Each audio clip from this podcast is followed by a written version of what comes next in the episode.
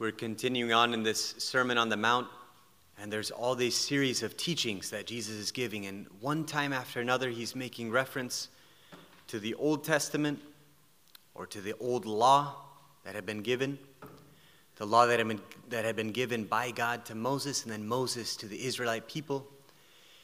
And over and over again, he's saying, This is what you heard in the old law, but now I say to you. He says it very clearly. He's not coming to abolish that old law, he's bringing it to fulfillment. He's raising the bar, so to speak. Only he can do that because he's God, he's God in the flesh. He's raising the bar one time after another, and then he says something very striking that I think stands out in this gospel. He says these very strong words If your right eye causes you to sin, tear it out and throw it away. If your right hand causes you to sin, cut it off and throw it away. It's better for you to lose one of your members than to have your whole body go into Gehenna. Those aren't just strong words, those are radical words that Jesus uses. But why? Why does he use, use such strong language? And what does he mean by this? What's he saying to us? Well, first of all, we know he's not speaking absolutely literally because none of us here would have eyeballs or hands. But we do know that he was speaking in the strong sense of the words, that he did mean this in a very serious way, in a radical way. He calls us to live in a radical way. Why? Why does he use such strong language, first of all? Because he sees deeper. Jesus sees deeper. He sees deeper than we do, and he wants to help us as well to see things in the way that he sees them. In this first reading that we read, it was taken from the book of Sirach, which is a book taken of the wisdom literature within the Bible. And what it says there is immense is the wisdom of the Lord. Immense is the wisdom of the Lord. He is mighty in power and all seeing. It's making this very point. God is all seeing, He sees deeper, He sees the whole picture, He sees more than we do. And there are two things in particular that we want to look at today that he sees in a deeper way, that he wants to help us also to see in a deeper way. The first thing that he sees, when he looks at us, he sees our full potential. Our full potential. Everything that we're capable of with his grace. When he looks at us, he sees, first of all, just how we are right now. Your heart right now, my heart right now, as we came to this Mass. Everything that's on our heart in this moment the good things, the joys that we have, the dreams that we have, but also the things we're not so proud of, the struggles that we're going through, what's weighing, what's weighing on our hearts right now. He sees it all. But at this very same time, he sees that, that potential that we're capable of, what he's calling us to, what he's created us for, the fruit that we could bear.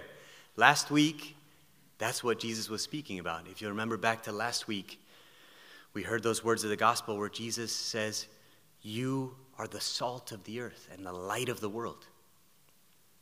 Those things don't blend in, they stand out.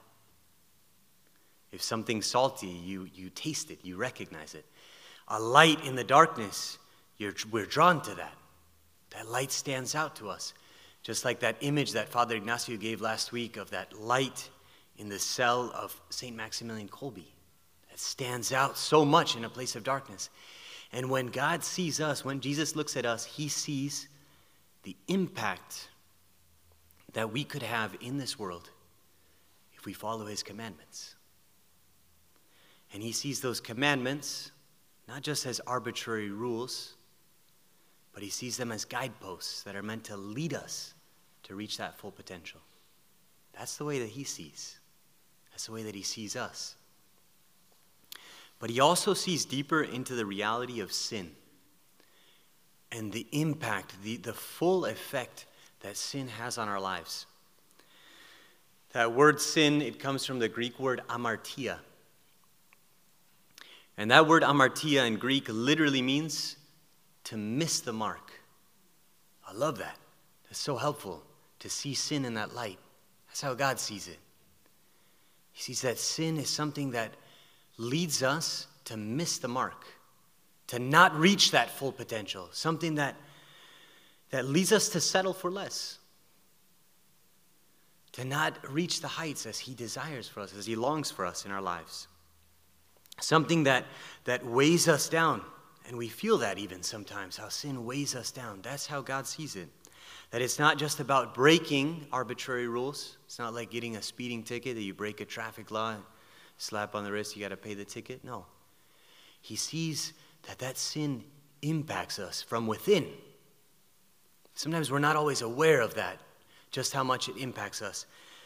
But C.S. Lewis, he describes this very clearly in his book, Mere Christianity. This is how he puts it. It's kind of a long quote, but I think it's worth it to see how sin affects us over time. He says, Every time you make a choice, you're turning the central part of you, the part of you that chooses, into something a little different from what it was before. And taking your whole life as a whole with all your innumerable choices, all your life long, you are slowly turning this central thing either into a heavenly creature or into a hellish creature, either into a creature that's in harmony with God and with other creatures and with itself, or else into one that is in a state of war and hatred with God and with its fellow creatures and with itself. To be the one kind of creature is heaven, that is joy and peace and knowledge and power. To be the other means madness, horror, idiocy, rage, impotence, and eternal loneliness. Each of us, at each moment, is progressing to the one state or the other. It's a powerful declaration, but it's absolutely true that our actions impact us, they shape us. If you think about it, our thoughts form our actions. Our actions over time form habits. Our habits over time form our character, and our character forms who we are. That's what C.S. Lewis is getting at there. That's how Jesus sees the reality of sin. And think about it if you see it this way, if you see it the way that Jesus does, if you see if you look at both of those things at the same time, our full potential like he sees. But at the same time, how that sin, whatever it may be, whatever sins they may be, are bringing us down, that's why Jesus speaks with such strong language. He's saying, don't settle for less. Be radical. Fight against it. Go to the root. I love that word radical because it comes from the Latin word radix, meaning root. Somebody today pointed out to me that radish also comes from that because it's a root. But what it means is pertaining or relating to a root or roots. So, Jesus, what he's calling us to do when he's saying those strong words, tear out your eye, cut off your hand, he's saying, go to the cause, whatever it is, and uproot it. Tear it out, whatever it is. Don't, don't let it settle for less. Don't let it bring you down as it is. Whatever that's causing you to do it, get it out of there. I think when we hear that, there's a part of us that resists that. We say, oh, that sounds painful. That doesn't sound very pleasant. But there's also a part of us within that sort of longs for that, that sees that light of freedom poking through the clouds, so to speak, and we desire that. I think one example of this that's going on right now, just one example of this kind of desire that we do have for that freedom through radicality, is this program Exodus 90 that's going on. Some of you may have heard of it. Some may be doing it or have done it in the past.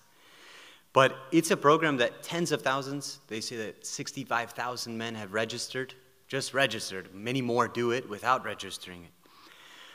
But it's a pretty amazing program. I'll tell you some of the things that they do, just in case you haven't heard of it or you don't know exactly what it involves. But for 90 days before Easter, this is what those who live it out do short, cold showers, no alcohol, no desserts or sweets, no eating between meals, no soda or sweetened drinks, no TV, movies, or video games. Only music that lifts the soul to God. Use of computers and phones for research and necessary communication. Regular and intense exercise. A minimum of 20 minutes of silent prayer a day. Attendance at weekly fraternal meetings. A full night's sleep. No non essential purchases. And observation of regular days of fasting. That sounds terrible. And usually, when people begin it, they say, It is terrible. It's not fun to do it. But if there's one word that the people who do live it out say at the end to describe it, they describe it with the word liberating. That it leads to freedom. And that's just the point. That radicality does lead to freedom. Freedom from what kinds of things do they say? Freedom from laziness. Freedom from continual indulgence to pleasure. Freedom from time wasting. Freedom from instant gratification and so on. In short, it's freedom from settling for less, and it's freedom for more. Freedom to be more, to reach those heights that God is calling us to. So, what can we do? What can we do this week to begin to live it out? Don't worry, I'm not going to propose Exodus 90 to everybody. But two things in particular that we can do this week to begin to experience that freedom that Christ is calling us to through this radicality. The first one is to ask the Lord, help me see deeper. Help me to see deeper. Ask him, ask him to help you get a glimpse of what he's calling you to, the heights that he's calling you to, to get a glimpse of that potential that's within you with his grace. But also to be able to see deeper into the sins that are holding you down, that are causing you to miss the mark, and especially what's behind those sins. What's causing you to fall into those things? Things like there could be many things, but Netflix or the internet or the phone or game or some other app that's causing you to waste time, that's causing you to stay up late and not get the work done. Some device or app that maybe brings about unsolicited content, harmful images that bring you down. Maybe it's some sort of constant indulgence some pleasure that never really satisfies, some situation that you're avoiding, but Christ is calling you to face head on with Him. What is it? What's holding you back? What's bringing you down? What's the cause of it? Ask for that light to see that. And then, secondly, respond with that radicality. Whatever it is, be radical. Cut it out, uproot it, tear it out, cut it off, whatever it is to experience that freedom, pick one thing this week to experience that. Pick one thing to get rid of during this week. Dare to be bold, but remember why. Because radicality leads to freedom freedom to reach your full potential in Christ.